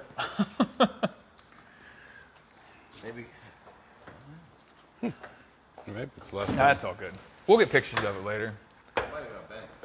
Yeah, that's weird. Normally doesn't do that. No, it normally. So, no latches, Hey, see how nice how and flimsy. rigid the uh, I'm sure people are going to be able to hear that. Sure. how rigid the rear door is. Yeah, yeah. Maybe we can access the other side. Yeah, So- we'll get we'll get to it later. So Not a big the deal. the whole fuel system is is the nice high quality AN fittings and Mm-hmm. and we run the transfer pump into a swirl pot with a optics that's halfway down for the fuel level sensor because it's very important to know how much fuel is left. yes, So so that you can make it back right, without the tow truck. right. And then so there's not a limit to capacity that you can hold in in, in these on the. Yep, yep. Oh, there's there a there's a capacity oh, limit, Oh, okay. All right. which is a bit of a hindrance to the V8 boys. Right. So that's why we, that's why we love these turbo Yeah, four cylinders turbo, because fours. if you need to go into fuel conserve mode, you really can. Right. And, uh, so the Mustangs and the Camaros and the uh, there's some Corvettes in the series. They are going to be drinking a ton of fuel. Where if we have to, uh, this thing can can turn into quite an economical racer. Sure. So Yeah, man, it, it's a gorgeous car. So I mean, how did you originally get into this? originally, well, previous shop was uh, called Domination Chassis. We Right. did motorsports, performance, fabrication, you name it. If the phone rang, I said yes. Let's find a way to do it. We were. Um, I, I was just trying to find my way into motorsports any way I could, Mm-hmm. and I did not have the last name. Uh, who's who's Pittsburgh? Ganassi. Yeah, uh, Rahal. Ray Hall. Yep. Yeah. So yeah, my last name Cooper, unrelated to the tires. Oh, that's true. Yeah, you, you could come from tire money at this point. You know. no, no, no. Just wanted to get into racing, and I had enough money to get a welder, just not enough money to get a race Okay. car. So once you have a welder, you start building roll cages for people and doing anything you possibly can. And that's when uh, years down the line, Rob and Bank, the the team principal, found me to do some repair work for one of his race cars. So uh, he made the proposal of why don't you, you're, you're good at fixing race cars, mm-hmm. why don't you, instead of me paying you to fix a race car, I'll just throw you a drive stint if you prepare a race car oh, for Oh, us. there you go. I said, well, wait a minute. you're going to bring the race car, you're going to supply the parts, you're going to supply the entry fee to the track, you're going to supply the transportation to the track. All I have to do is work on it and drive it and not have to worry about all All the- the business part of it. So any uh, anybody else that just has their own race car has to own the race car, has to own the tow truck, has to own the Oh, fuel yeah, jugs. everything, sure. So it gets to be a bit problematic to try to do any kind of road racing Right. because of the infrastructure required. So we're in a, a big collaborative. So when Rob Rob made that proposition, I said, wait a minute. I, I get to have all the fun for 10% of the work. Yes. That's, that's how I, I justify that's how you justified it to you, you, yourself. And, Uh-huh, Yeah. So it's probably a little more than 10% of the work because we, we spend hours upon hours just resorting this thing and Right. taking it out. But you enjoy it, though, Oh, right? absolutely. How, how'd you get into welding? You self-taught welder? Did you go to school for it? or- Yeah, I went to a tech school in Okay. Ohio. All right. Uh, UNO, uh, University of Northwestern Ohio. Awesome. Um, there's a motorsports tech school. They had a little welding course. Bought a welder, weld every damn day. That's, I mean, you want to get good at something? get good, All it takes is 10,000 hours. That's right. That's That's right. Yeah, uh, one of the guys that uh, uh, so I, I take donations on, on the site for you know all my business expenses, but I give I give a lot of it away. So uh, one of the foundations that I work with is uh, local here. Uh, buddy of mine down there in uh, in Washington. It's Help Hard, and what he does is he gives he has a foundation for guys who want to do technical jobs. So they want to go to tech schools and everything. He does, you know, scholarships for them and everything like that. So it was kind of a really good, you know, uh, a deal that me and him got together. And I've known him for a very long time. He works in oil and gas like I do. Uh-huh, And uh, so, uh, you know, because we want guys like you coming out, and we don't want to lose, you know, uh, those types of jobs. You know, the HVAC jobs. You know, the the stuff where you're, really getting your hands dirty every day. Yeah, oh yeah. Trades is um, it's a unfortunately, it's a slimming talent pool, It is. and there's not a lot of people entering uh, that side of the funnel. So Right. it's going to be interesting to see how trades overall. And that's a that's a whole nother. Oh, it's a can of worms for sure. You know, I mean, a lot of guys they want to be in, um, you know, all the you know Silicon Valley and you know being all all this this kind of tech type of deal, but. Oh, There's going to be a Oh, shortage yeah. of guys who know how to do this much longer. Oh, you yeah. know? and that's why, uh, again, the second second reason why I started this because I wanted to find those guys out there that know how to do this still and see, you know, what they're doing, you know, and, and how they're they're helping everybody out, you know, come along, and the next generation that's going to be after us because there's not going to be much of that. Yeah, when, and know? Mm-hmm. obviously we don't do it for the fame. So another another one of the the infamous team sayings is probably should have just got a drug habit because it's Oh, yeah. cheaper and more socially acceptable. For sure, absolutely, So- absolutely. Yeah, I mean, these things are, you know, they're a pit. You know, I mean, Much cheaper. We drive to racetracks after work. One one time we drove to Daytona. I worked all day Friday, hopped in a car with a couple people and drove all night to the track in Daytona, Florida, which is Mm-hmm. uh, about a 14-hour drive. Got to the track as as uh, it was opening. Helped set up pits and unload the race car. So just spent a ridiculous Mm-hmm. amount of hours awake. Uh, Dan and I drove to Road Atlanta overnight after work one Mm-hmm. time. Uh, we, the Indy trip is uh, it's all red eye because you're just doing this Oh, yeah. doing this for uh, doing it for the fun and the love of it. yeah, And for the adrenaline rush, right? Absolutely. And it's a huge rush. and you're trying to, uh, and everyone asks like, "Oh, how much do you win?" And so that's always the big. Uh, Yeah. a- Dan about choked on his beer over there after you said that. how much do you win? You win. You win all the fame and notoriety. Uh, the, the trophies are. You, you get guys like me want to come in here and talk about talk about you know, cars. You know what I mean? Some pretty badass. Yeah, yeah. the, the most tr- the most badass trophies in in auto racing and most sports I've, I've seen anyway. Sure. Uh, I've got a couple of them in the office, a couple at the house. Mm-hmm. Yeah, grab yeah grab one in the office. So every time uh, I leave my son, he's 10 Mm-hmm. leave him for the weekend, and uh, he, he tells me I better bring back a trophy for him to play That's with right. they they make him into these sculpted warriors and dinosaurs and, and tie fighters from. Uh, it, the, the trophies Mm-hmm. are absolutely phenomenal. Oh yeah, they're gorgeous. Oh yeah, man. Oh, definitely gonna be taking a picture of that. That's cool. That's real cool. So yeah, I mean, yeah, uh, a lot of guys get into it, you know, thinking there's you know chicks and everything Mm. involved, and it's like dudes like me drooling over the car. well, and that's that's the one thing about the Daytona races. Mm-hmm. That is the only track where the women will come to the track. Mm. okay, good to know. Great proximity for a racetrack because you could Yes. almost see the beach. Yes. So- they used to race right there on the beach. That's where it all started. oh yeah, and uh, so when we go down there, we pay homage, and there's a bar called uh, I believe it's Turn One, Mm-hmm. and it's right at Turn One where they used to go onto the sand. Oh, wow. Is a uh, bar that's got a nice outdoor patio. So Okay. So every time we go down there, we'll have dinner at uh, at Turn One, and Yeah. uh, it's fantastic time. And there's there's so much so much to racing and motorsports that people pour all this effort into and you can see the artifacts and the old cars and the old tracks and it's it's a shame to see uh, some old tracks that just Oh, that make don't make it, right. and uh, there's a lot of old tracks that that do survive and get bought up um, the VIR is one of them Mm-hmm. they they almost succumb to uh, just old age and I, I, I don't know the ownership group that bought it, but they just did a phenomenal job Really? turning that place thing. into virtual country club. They have, Wow. Uh, on on track accommodations. You can stay in uh, stay in almost a condo right above pit uh, pit lane. They Oh, have that's nice. um, it's it's a beautiful facility, and they run uh, IMSA races there. So Yep. it's Well, yeah. I mean, I think there for a, a long time, uh, you know, like we talked about earlier, it just got so expensive that these tracks couldn't stay, you know, viable because there wasn't enough people who could be in it and, and actually run these yeah. races. The you know? barrier entry is so high.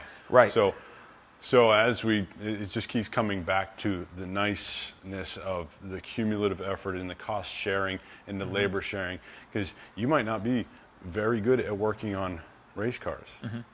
or cars in general or might not even have a shop.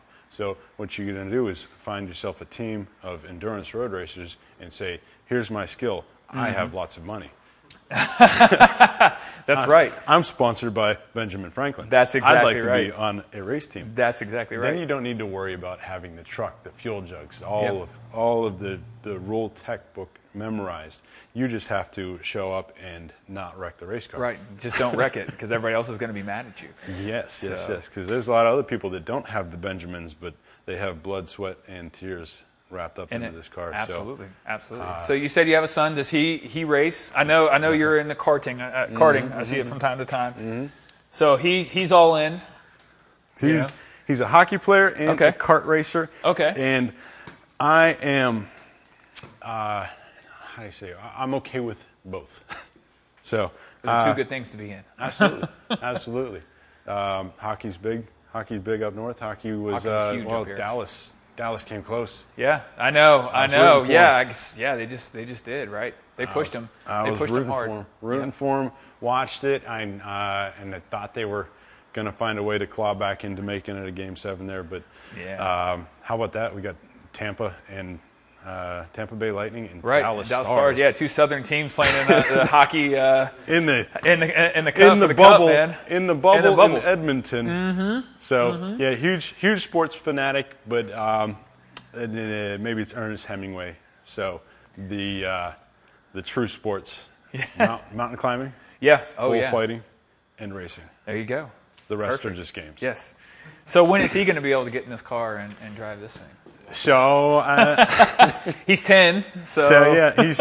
I put him six more years. I mean, God, the guy's driving, man. He's, he's going to have to earn his earn his way onto the team. Okay. Uh, so okay. I, li- to- I like where this is going. Yeah. Tough Yeah, so he's going to have to start working on the car because he's not sponsored by Benjamin Franklin. but now I got him. I got him a race cart. He races the. Uh, it's called the the 206 series up here at, at PittRace. So um, it's it's a really nice local club racing series. Uh, and I've done some competitive kart racing, or I traveled to Charlotte to, to do to do a kart race for a pro kart series, and uh, it's just fantastic seeing uh, the cadet group. I think it's eight to twelve. Okay. is in his group. Um, and, and I told his mom that I think they're going about 30 miles an hour or so.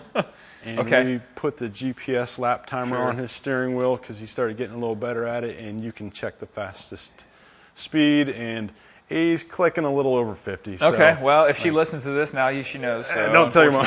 That's right. Don't tell your mom you're going that fast. But Well, he'll uh, he'll enter turn one Yeah. at PittRace, and that's a, a sweeping 90, uh, a bit of a climbing sweeping 90. Mm-hmm.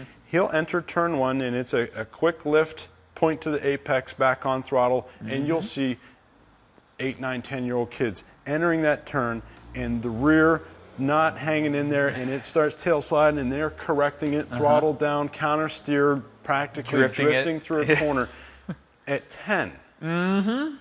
just ripping it. Mm-hmm. It's it is absolute.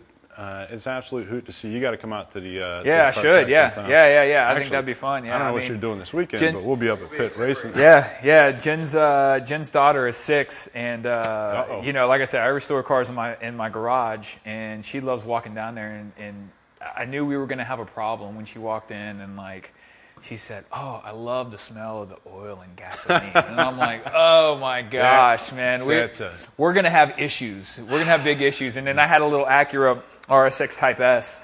Uh, that did some little modifications too. We Mm-hmm. used to take that thing out, and when I was on full throttle, I mean, she's in the back screaming, Yeah. "Woo, woo!" I said, "Oh man!" I said, "When you get older, this is gonna be Yeah, you want to keep this your is kids. gonna be a problem." You want to keep your kids off drugs. You get them hooked on cars. They won't have time or money. That's exactly right. That's exactly right. So, So, but my- good. That's good. Are you are you teaching them how to work on cars and everything? Yeah, you So- you. Uh, I don't know if you've seen it or not. I put a couple of videos of him welding, but I've had people Yep. To work in my shop that say they know how to weld Mm-hmm. that can't weld like this kid. So uh, he's learning. Yeah, he's learning It- from the best. It's you know, just mean. it's so bizarre to watch because he puts a helmet on and this he's he's a little guy, sixty pounds. He puts a weld Mm-hmm. he's all helmet, helmet. yeah. puts a weld helmet on, and he looks like um, looks like Spaceballs at this point. and, the, gloves come all the way up to his elbows. So it's Yeah. just it's just helmet and gloves and this little little slender uh, body behind it all, and he'll fire up and burn the most consistent T joint that you've ever Wow. seen, and And when he flips the lid, I, I'm, I'm just shocked. I look at him like, Where'd that come from? okay, all right, how about it? You're an Came from my loin. That's where it came from. You're, it's uh, it's really really fun to to see him in the shop burning. He loves it. Good. He loves it. So, so his uh, uh, hierarchy of dream jobs is um, pro hockey player, Okay. backup, um, work at the zoo, Okay. animals, Work at the zoo. That's fine. backup welder. Perfect. So, I think we're good. Don't even. I, need I think we know. I think we know. Well, I mean, yeah, exactly. Don't even need college. Maybe for the zoo job. Yeah, maybe for the zoo job. Yes, exactly. We'll exactly. see how that hangs in there. So, if someone wanted to get into this to this series, uh, you know, what? I'm hesitant to ask how much money it would cost to put one of these cars together because I feel like it's it- it's Well, they're five hundred dollar cars. yeah. well, I mean, there's probably I don't, I don't know. I don't even know what a '96 Saab is going for anymore. You know what I mean? Yeah, yeah, yeah. So that's another nice thing about the Saabs is you can't give them away because there's Mm-hmm. Right. just no love for them. Right. No love for them on the street. Right. So you can virtually get a free if Mm-hmm. you wanted to. There's a ton of BMWs in our series, but it's supposed to But BMWs economic. at that point too. You, you know the mid, you know the big uh, '90s ones in the early 2000s. I mean, unless you're not buying an M3 or anything like that, they're pretty reasonable at this point. Yeah, oh yeah, oh Yeah. yeah. So, so the entry, much like anything, you can do it cheap. Mm-hmm. To do it well, it's a little different. If you want to run at the front edge, you're going to be putting the best. We have to run 200 treadwear tires. Mm-hmm. You have to run the best 200 treadwear tires, and it's going to eat Yeah. a set or two. So, whenever that happens, you buy more tires. the brake pads are going to you have to run the best brake pads and they're three four hundred dollars a set for brake pads the rotors are going to eat themselves the cv axles are going to eat themselves everything when you're pushing it to the limit and we're not driving 10 tenths because it's endurance so 10 tenths is sprint race pace letting it all hang out jump the curbs sliding four-wheel drift Sure. through every corner A- because An F1 race that takes an hour Yes. to do. Yes. yes, and those. So you you can burn a car down very very quickly, but if you're racing, you are racing, and the cars do consume wheel bearings. They consume, consume, consume. So yeah, it, it takes a lot just to keep it on the rails. Uh, there's a ton of teams out there that just go to drive the track and see how they how they fare. Sure. We try to win overall. We try to maintain being the winningest team in the Champ Car Endurance Series. And God, we, we, we've got so many wins. I think, what, 40, 50 wins at this point or something like Wow. that. Jeez. Jeez. It's, uh, yeah, the team principal has, has a spreadsheet of how we placed at every race we've been to, and it's Oh, just gosh. an absurd amount of races. Sure. So, um, but we, we continue to try to, to just push it and win races because we love pushing and winning races. And well, well, where does it go from here then? I, I guess. Y'all stay in the series? Do you go? Do you go bigger, better? I mean, you know, Man, you what's know- the ceiling? What's the ceiling at this point? Yeah, well, yeah. How fast do you want to go? Mm-hmm. How big's your wallet? Yeah, exactly. So, um, so it's interesting. Road racing is so cool Mm-hmm. in this aspect. If you like baseball, you're never going to play with uh, McCutchen. It's just never going Right. to happen. You're never going to join a rec league and play with him. Right. If you like hockey, you're never going to play with Jamie Benn or Sidney Crosby. You're, it's just not going to happen. Mm-hmm. Right. So you name the the uh, highest echelon in sports that you could possibly name, and you cannot dance on the same stage. In racing, because it is so expensive to just test and maintain and, and do things, even in our lowly series, cup drivers frequent. Okay, so we're we're uh, able to race against NASCAR drivers. Uh, one of the guys that's driven for us several times, um, Johan, he is a BMW uh, motorsports instructor. So if you Oh, wow. buy an M car and you want to to get the M Sport instruction down in, uh, I believe it's in North Carolina, he's one of the instructors that will, will Mm-hmm. Take you out show you. And Wow. uh, he currently holds the world record for the longest drift. So he Oh, took geez. a uh, brand new M5 and just drifted and drifted and drifted. And I believe they sent a, a bogey car out there with a guy hanging out the window and a refuel jug because uh, he did a, a did a drift on a skid pad for hours. wow. So Wow. they wet it down so it didn't shred the tires. So, um, so the intriguing thing is you get to actually dance on the stage Mm-hmm. of the highest level in motorsports and see how mortal How you actually rest are. Rest of everybody is. Yeah, it's absolutely. It's pretty incredible. So Well, and it's kind of like one of those one of those deals, kind of like golf, where you can kind of play it until you you know you're Mm-hmm. You get to a pretty pretty good old age. You know what I mean? yeah, Uh, yeah. So you you can continue doing this, and if you want to graduate up, Mm-hmm. break out another thousand. Right. Break out more money. you know what I mean? and it's available to you. Yes, it's it's uh, it does get expensive. Um, we race with guys that have raced the IMSA series. We've uh, we've raced with guys that have you know on our team have driven our car, have driven in very high level in motorsports. Uh, we've raced against competitors that are at the top level of motorsports, and we've won against their teams because this is what we do very very well. Very well, yeah. You can't just bring a ringer driver and beat us in a ten hour race Right. because we've got You a may not know stable. the car and everything. That's you know. Yeah, you might bring out a ten, and we have a stable of eights. So good luck Sure. keeping up. Sure. Exactly. Good luck keeping up because we're just going to keep keep turning laps as efficiently Yeah. as possible. Our our pit strategy, we refuel very quickly. We spend very very little time when the car's running right. We try to put together a a 7, 10, 14, 24 hour long package of racing Okay. that is very very hard to drive around. So Wow. uh, and it's it's different than you're going to see in a lot of motorsports and performance and enthusiasm because my my street car I have a turbocharged Fox body. And Yeah, which is awesome. I wish it was here tonight. Yeah, uh, it's- I, I like I like that thing a It's lot. at my other shop, and that car. And actually, the very the next uh, the next episode of the podcast, my buddy has an SVO, like an Ah, old nice. school SVO four banger Nice, turbocharged. We're gonna go through because, I mean, it's just a weird car, you know. Oh yeah, those those are badass. Those are badass. Now, Yeah. yeah, mine's mine's a five liter, uh, single turbo.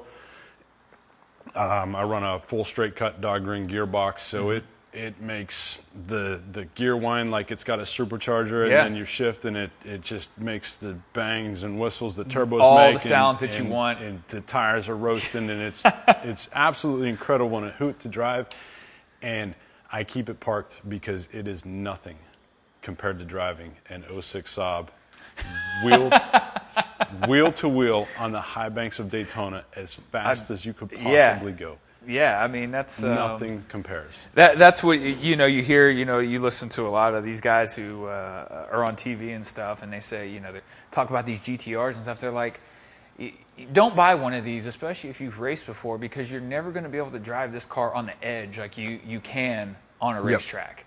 You know, a street car will never be anywhere close to to that. It's it's a weird culmination of loving that edge of performance and melding it with loving motorsports and cars. You don't get to do that with your supercars unless you're driving in the Ferrari Challenge. Right. And, and that's unattainable to most.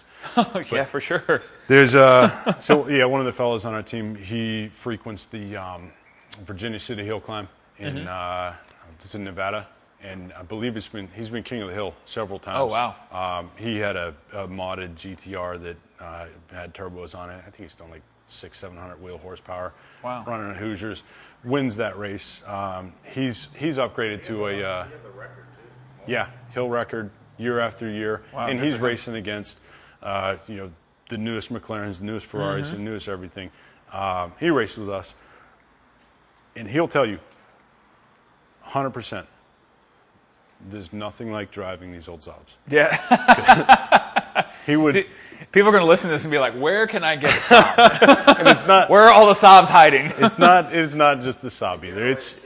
It's yeah, just uh, exactly. that- Right. It's Right. just driving a real race car, and it doesn't have to have the race car bells and whistles. Right. You don't have to have coilovers. You don't have to have everything that you see at the car show. Yep. Yeah, the safety has to be the best safety you can get, and the rest of it, if it didn't make your car faster, it has no business being on there. I don't care whose sticker is on it. if it didn't make the car faster, then it has no business Right. on the car. Right. So yeah, then uh, but Justin, he's upgraded to that. Uh, Porsche. yeah, I think he's got a 19 or 19 or 2020 uh, 911 GT2 RS, Oh wow, yeah, yeah. So he's got a little some. and, and he'll tell you, yeah, you want to you want to have fun driving a car, That's a cool car. you get in a ratty old Saab. Getting the two, the three tone Saab, Mm-hmm. you know, and see what's going on. So you have the Mustang, you have the Saab. Yep. Uh, what else do you have? I know you have one other one that I really like because I'm a DSM owner myself. Ah, yeah, yep, yep. The Mitsubishi yes. that devours shitloads of money. Yes, is, uh, that thing is a money pit, man. It is fun to drive. so yeah, we campaigned that for for a couple years, and Well, well, what is it? First off, tell everybody kind of what it uh, is. first generation Mm-hmm. uh, DSM Diamond Star motor. That's the uh, Eagle Talon. Yep. Which is also the Mitsubishi Eclipse. Um, Yep, So yep. Plymouth Laser. Plymouth Laser. Yeah, yes, buddy. yes. So, um, in, in that car, got the knife. We uh, we sawed it off at at the top of the fenders and uh, turned it into a roadster. So you would you would drive that thing in the wind. Um, I keep coming back to Daytona because I mean it's. Mm-hmm. well, it's a magical place. Right? It's a, it's a racetrack. I mean, it's a proper racetrack. You know what I mean? So. It isn't the. That's the, Oh yeah, I've seen pictures. Oh yeah, I love it. I love it. It's it's not one of those tracks that that is like a road Atlanta that has a the last turns cresting under a bridge, coming sweeping right hander down a hill. You're you're sweeping past 90, 100 mile an hour, and there's a concrete wall on the left side of the track mm-hmm. that is just harrowing and intimidating. It's not Watkins Glen that's surrounded with we call them the blue bushes because there is no bushes. It's all steel barrier and they're mm-hmm. painted blue. So you you have these tracks that tour the countryside and they rise over hills and S bend through and they are the best driving tracks to, to just get in that flow zone Sure. of upshift, upshift, brake hard, downshift into third, release the release the brakes as you're turning into the bus stop, left, right. You just get into that flow zone, which is magical. Uh, and you can do it at Daytona, but Daytona has a different magic to it. When you're driving on a wall and you're used to you're used to looking ahead by turning your head to the left to see what's coming up in the left-hand turn. Well, when your car is leaned on its side, you look ahead by looking upward. Upward, because sure. you're you're laying over on the side Yeah. and you're looking through the top of the windshield to see what's coming up on the track Right. rather than looking over to the left. Yeah, So that was the most. Uh, so I've I've seen two races at Talladega, Mm-hmm. and that was the. I, I sat on the infield uh, right there at uh, turn four, and that was the the craziest thing I've ever seen. Is they're above you and they're looking at you at the same time. you So- know when they're racing. It's so bizarre. Like, It is. If anybody, everybody, you've you've got to find a way to race at Daytona. Mm-hmm.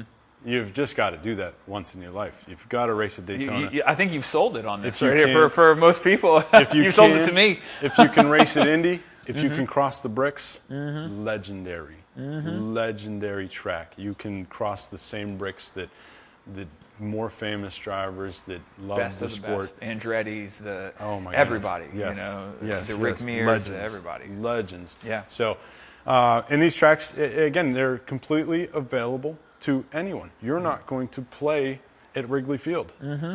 but you can drive Daytona. That's nice. I'm telling you, it's it's so cool to be able to participate in something that would uh, would typically seem unattainable. So, um, Yeah, I mean, you know, from a guy who's doing rust repair here in Pittsburgh, Mm-hmm. and to be able to race across those tracks with the, you know, the the, the likes of those guys, the Jeff Gordons and, and people like that. I mean, that's uh, Yeah, yeah, yeah, I think we- that's everybody's kind of dream. You know, we rode in the same tire tracks as them. that's that's right. That's right. That's right. So you So- got the so you got so the D- uh, the DSM. the DSM, yeah. was yeah. um, i it's a roadster, so you're in the wind, and as you're coming around the banks, it's just blowing like it's blowing your helmet Blowing you to around into yeah. turbulence, and uh, but so that that car was um, our motto is add lightness, add simplicity, Mm-hmm. chop the roof off.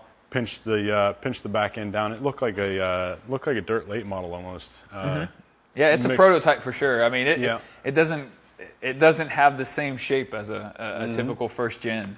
So it's You it's know? got a huge diffuser, huge splitter, enormous wing, um, and that car being all-wheel drive is yeah yeah we've we put the wing on the Saab. That's from Oh, that's from the that's from the yep yep Oh, that's nice. That's Yeah. that, that's an even. I, I love that even more now. Not only that it's welded, that, that it was Yeah. on that car.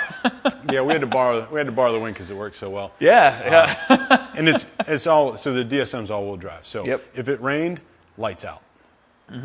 You cannot come off a corner in a BMW in the rain because the Right. Mm-hmm. car dances. You can't come off a corner. The front drive is a huge improvement. So the Saabs, if it rains, we have a Yes. enormous advantage. is. It, yes, it is a front wheel for everybody who is at, you know who's listening to this, wondering, oh, what is it's front wheel. front drive only. Big advantage in the rain. Uh, the front, you're asking a lot out of the front tires in the dry because Sure. they've got to slow the car, turn the car, accelerate the car. So Mm-hmm. we beat front tires up. Uh, The all-wheel drive never had a problem with the all-wheel drive system. Center diff, rear diff, all that was fantastic. Mitsubishi electronics are not sophisticated. You can say it's garbage. It's fine.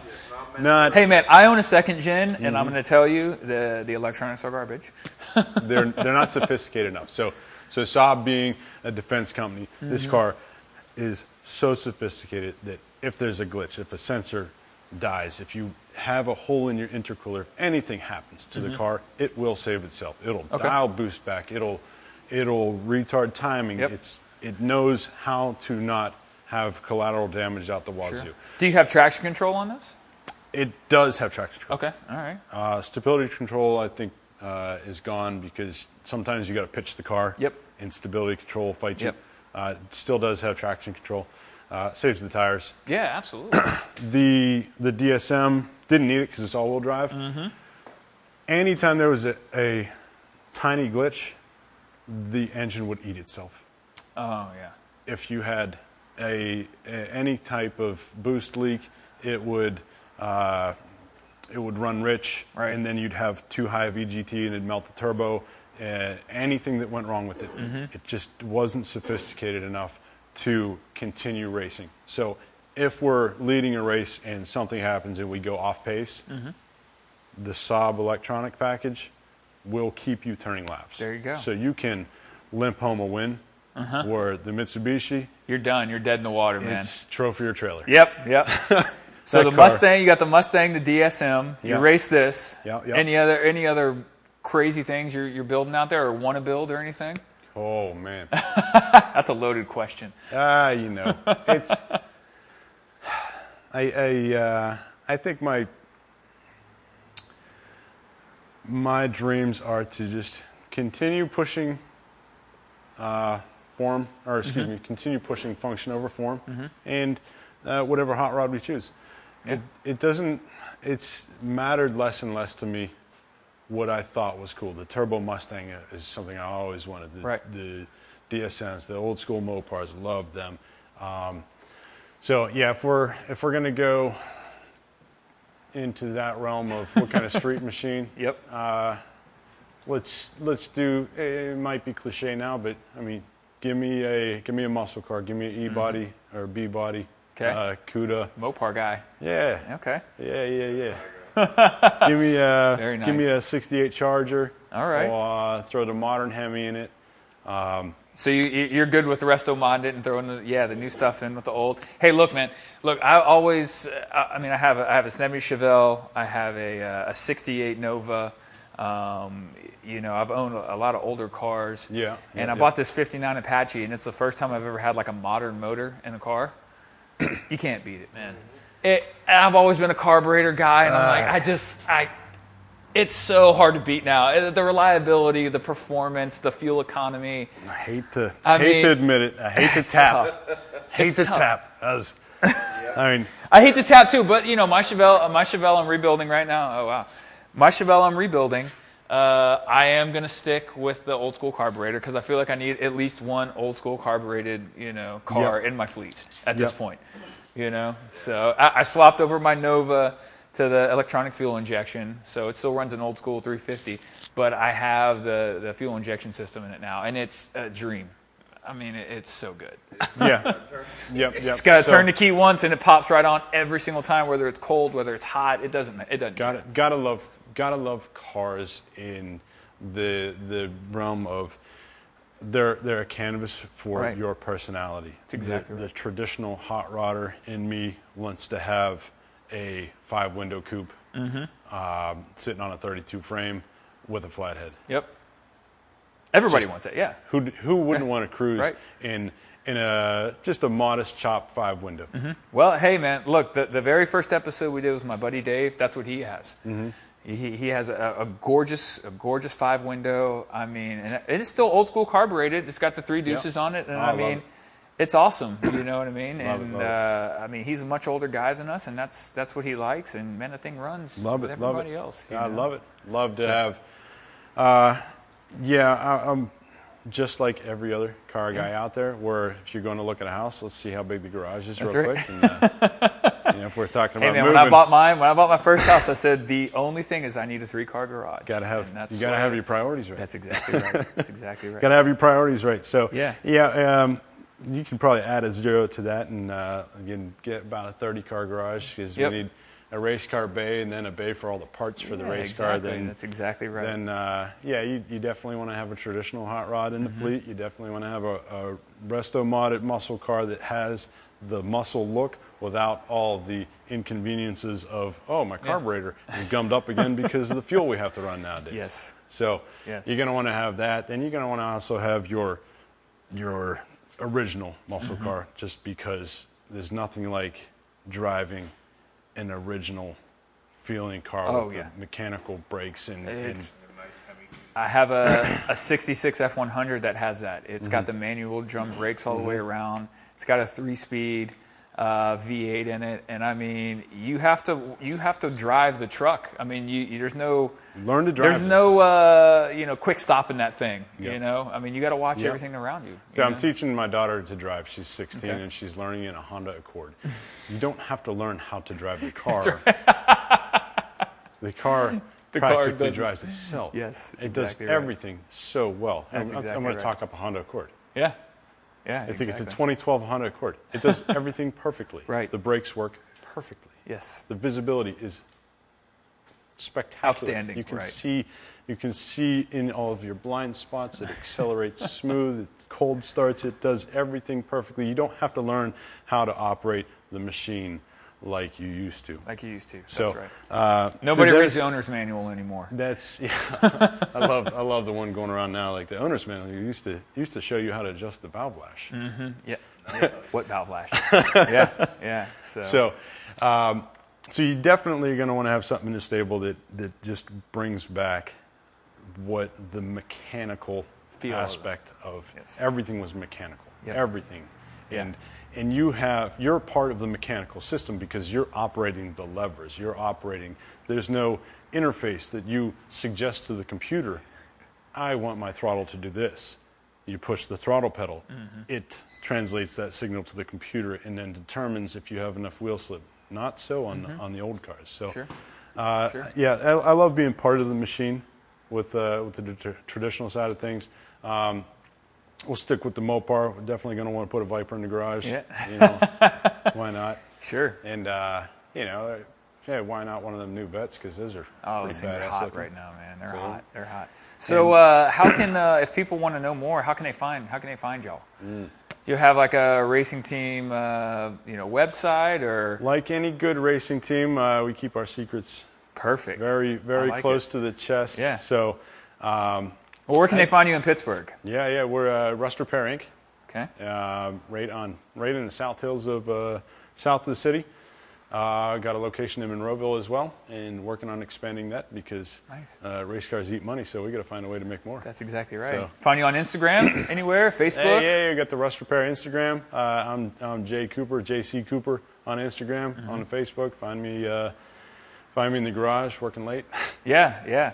And for everybody that's listening, if you got any more questions or anything like that, you know, send them to me, send them to the, the website, uh, you know, radridespodcast.com, uh, you know, radridespodcast at gmail.com. Send any kind of uh, questions that you got for Jay, uh, anything you got for a racing team. If you're trying to get started, this guy, I'm sure, will uh, give you a couple tips. He won't give you all the tips, but you'll get a few tips. Yeah, I'll, I'll show. I, I'll tell anyone how to how to start racing. That's exactly right. That's exactly. I ain't gonna tell anyone how to start beating us. Yeah, man. Yeah, for sure. Well, I not- appreciate it, Not man. gonna tell you how to win. But This has been great, man. This is awesome. Absolutely. I'm gonna have to come back and do the uh, the Mustang and uh, maybe that uh, DSM. Oh, you come You to know, the track. and maybe uh, maybe Dan's Mopar over here, man. That thing uh, that thing was pulling wheelies from what he showed me. Yeah, so. yeah. Dan's car stands it up. Uh, his, his dad got the got the uh, what 67 Dart or 69. Sorry, Okay, his dad's got we the got- 69 Dart. So yeah, you we know got the, plenty of time to talk about all that. so. the uh, the car bug.